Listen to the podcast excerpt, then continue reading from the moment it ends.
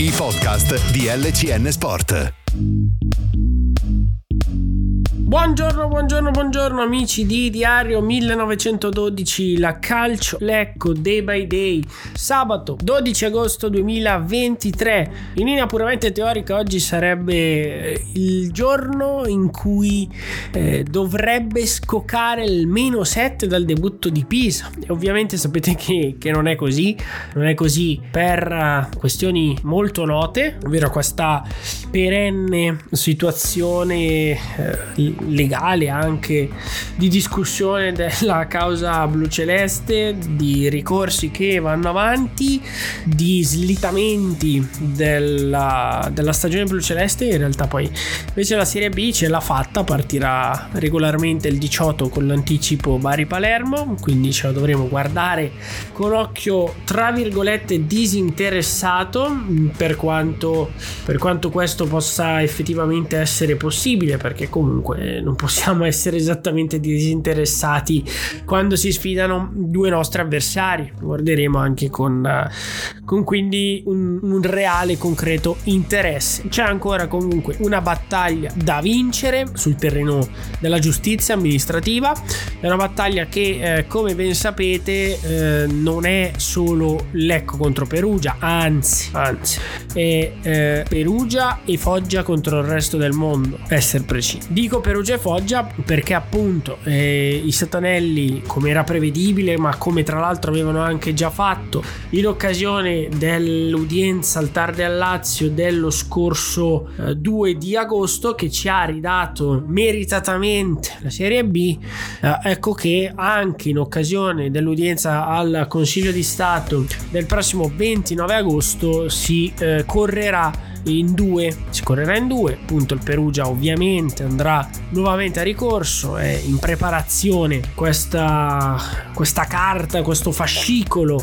accusatorio nei confronti del Lecco e della F I G C. Ovviamente si punterà ancora una volta sul discorso perentorietà, eh, si punterà ancora una volta sul discorso quindici giugno, e tra l'altro da Perugia, se avete letto, ci avete seguito nei giorni scorsi, dicevano anche che alla fine Lecco e Perugia hanno ragione tutte e due. Poi invece da Foggia qualcuno ha ipotizzato, e francamente sono abbastanza trasalito sul discorso, che l'anno prossimo la Serie B sarà ventidue, che il Foggia addirittura sarà ripescato, saranno Spal, Benevento, Lecco e non il Perugia. È un, diciamo una visione spiazzante per quello che è attualmente il panorama. Poi io eh, giustamente ognuno dice un po' quello che gli pare in questo momento, anche solo per far notizie e farsi conoscere, quindi bisogna anche sempre tenere ben presente questa vicenda. eh, di Dicevo Perugia e Foggia. Perugia e Foggia, appunto, è stata richiesta anche l'abbreviazione dei termini, perché il Perugia in realtà avrebbe avuto trenta giorni di tempo per depositare il ricorso, evidentemente un tempo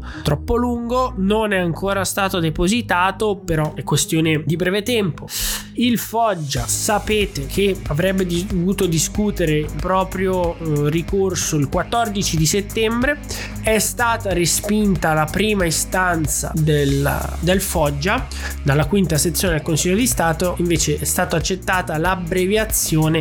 dei termini eh, sempre dalla medesima sezione per il ricorso sul merito, e quindi si andrà a fare questa, questo attacco a due punte Perugia-Foggia eh, il ventinove di agosto. Lì eh, la data è stata fissata perché la F I G C ha chiesto, la F I G C appunto ha chiesto di anticipare l'udienza dei, dei, del Foggia per non avere poi strascichi che possono essere legati a eventuali risarcimento ai danni, ovvero ventinove agosto, dentro, fuori, punto e stop. Non c'è appello manco per richieste di risarcimento danni, cioè chi perde perde, non, non va neanche a chiedere soldi passando dalla giustizia amministrativa. Ovviamente Perugia e Foggia chiedono la riforma della sentenza del TAR del Lazio, che ha, ma non, prima ho detto rimesso, in realtà è confermato il Lecco al proprio posto. L'aveva messa in discussione il collegio di garanzia dello sport del CONI, la nostra posizione, come ben sapete. Tra l'altro il CONI che ah, non ha fatto nessun provvedimento di autotutela rispetto a quanto ha deciso il suo organo, dico magari in maniera impropria, però alla fine eh, in casa sua sta, quindi non è neanche tanto improprio. Numero due, non si è costituito in giudizio di fronte al giudice Arzillo, il che la dice anche abbastanza lunga su quanto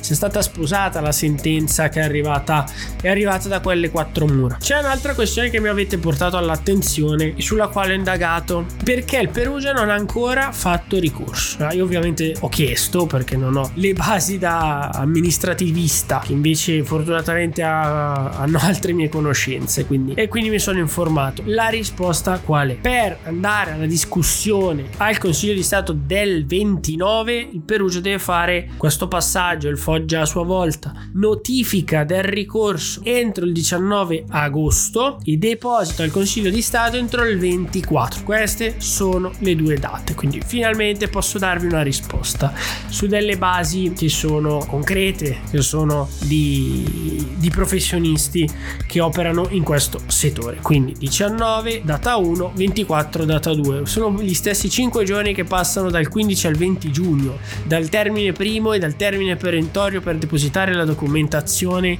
per l'iscrizione al campionato duemilaventitré duemilaventiquattro della Serie B e anche della Serie C. Guardate un po' che coincidenze che ci sono in questi, in questi momenti. Chiaramente non, non sono magari anche così slegati questi tempi tra di loro. Vedremo, insomma, questa battaglia appunto è ancora ben lontana dall'essere conclusa, perché mancano ancora diciassette giorni, quindi ci sarà ancora tanto da chiacchierare, ci sarà eh, ovviamente tanta enfasi su quello che succederà intorno all'Eco, eh, perché ci sono anche piazze che possono fregiarsi, insomma, di, di richiami quotidiani sui portali di livello nazionale, cosa che a noi non compete perché non muoviamo così tanta gente, mi viene da dire. Però insomma, al momento il Lecco ha messo la testolina davanti e ha la fiducia nel fatto che il Consiglio di Stato veramente eh,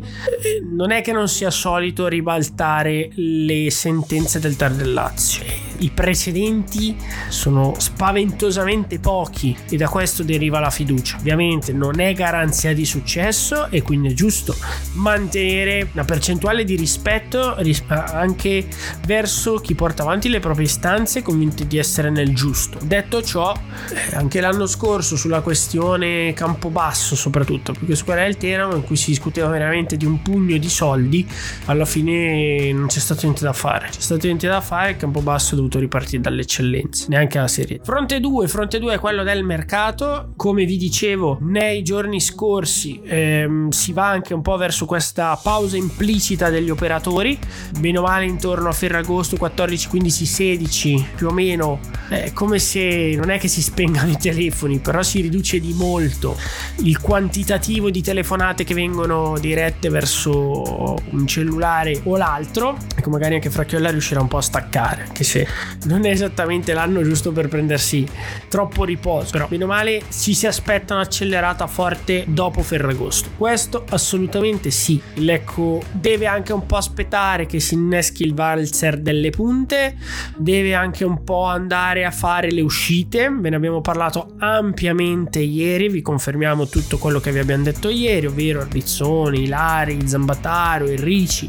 Non solo loro, questi sono i giocatori che stanno avendo degli interessamenti in questo momento, o anche magari, se vogliamo, eh, il Lecco sta riuscendo, sondando il terreno, parlando con i loro procuratori, parlando con le altre società, sta riuscendo a creare delle opportunità di trasferimento. Poi come sempre sta l'ultima eh, sta al giocatore dar l'ultima parola per questi trasferimenti. Ovviamente il Lecco sa di potersi anche giocare la carta del questa è tutta gente che, giocando tra l'altro, si è conquistata la promozione in Serie B, quindi è vero quello che ho detto ieri, quando poi eh, succedono queste cose impronosticabili, eh, magari questi giocatori teoricamente sì ma praticamente no, non acquisiscono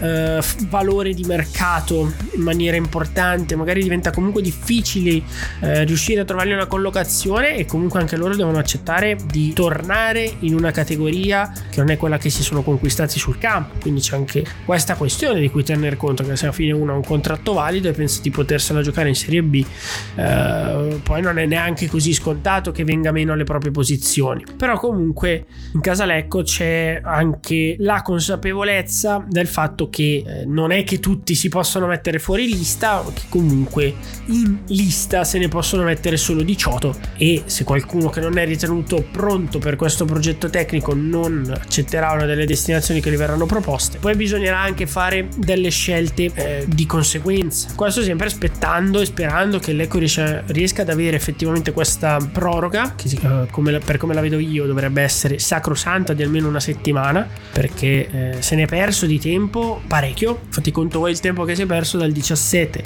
fate diciotto perché era quasi finito il diciassette, è stato pure depositato il contratto di Bocci quel giorno in Lega, dal diciassette di eh, luglio fino al tre di agosto Lecco non ha potuto fare una virgola sul mercato, né in entrata né in uscita, tant'è vero che a Zambataro è saltata l'opzione Ancona, quindi doppio danneggiamento. Detto ciò, Lecco e il D S Fracchiolla, ovviamente sempre con il supporto fattivo e eh, la consulenza, il parere importante di mister Luciano Foschi, sono al lavoro, al lavoro perché c'è tanto da fare, c'è tanto da inserire, con appunto eh, come vi dicevo anche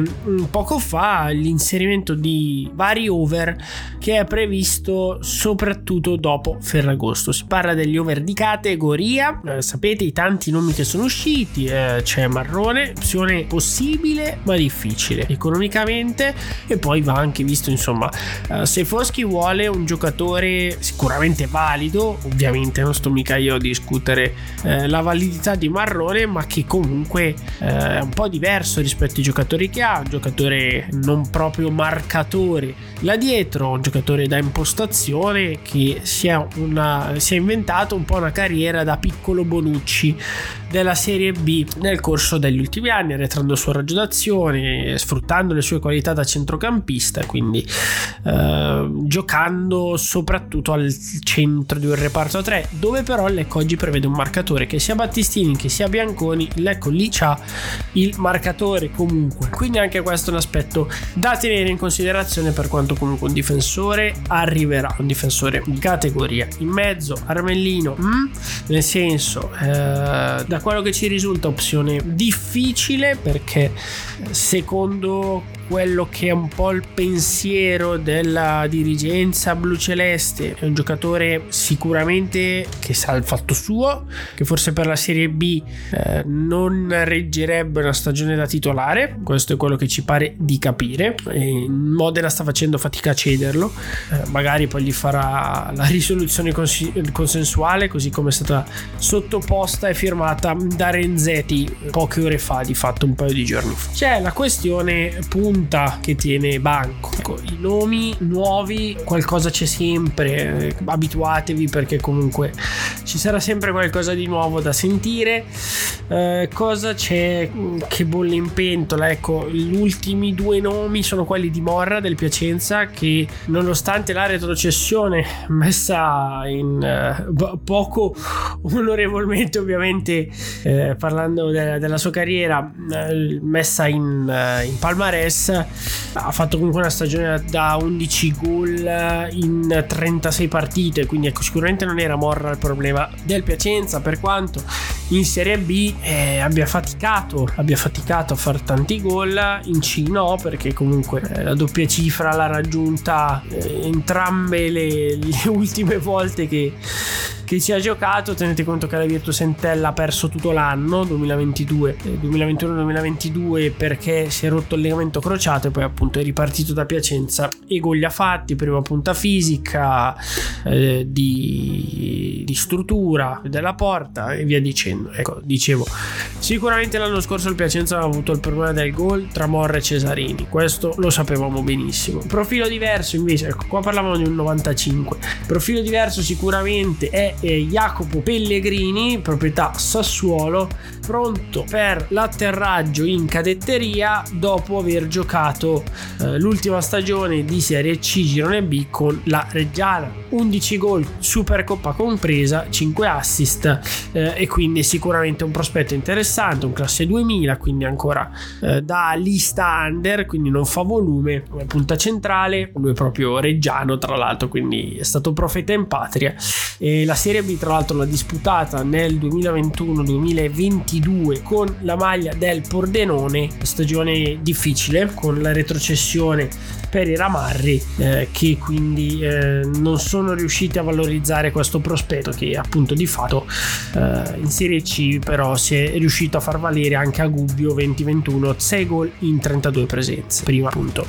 la presenza nella primavera del Sassuolo, che ne detiene ancora il cartellino, eh, è ambito, chiaramente molto ambito da varie società di eh, Serie C, il Vicenza,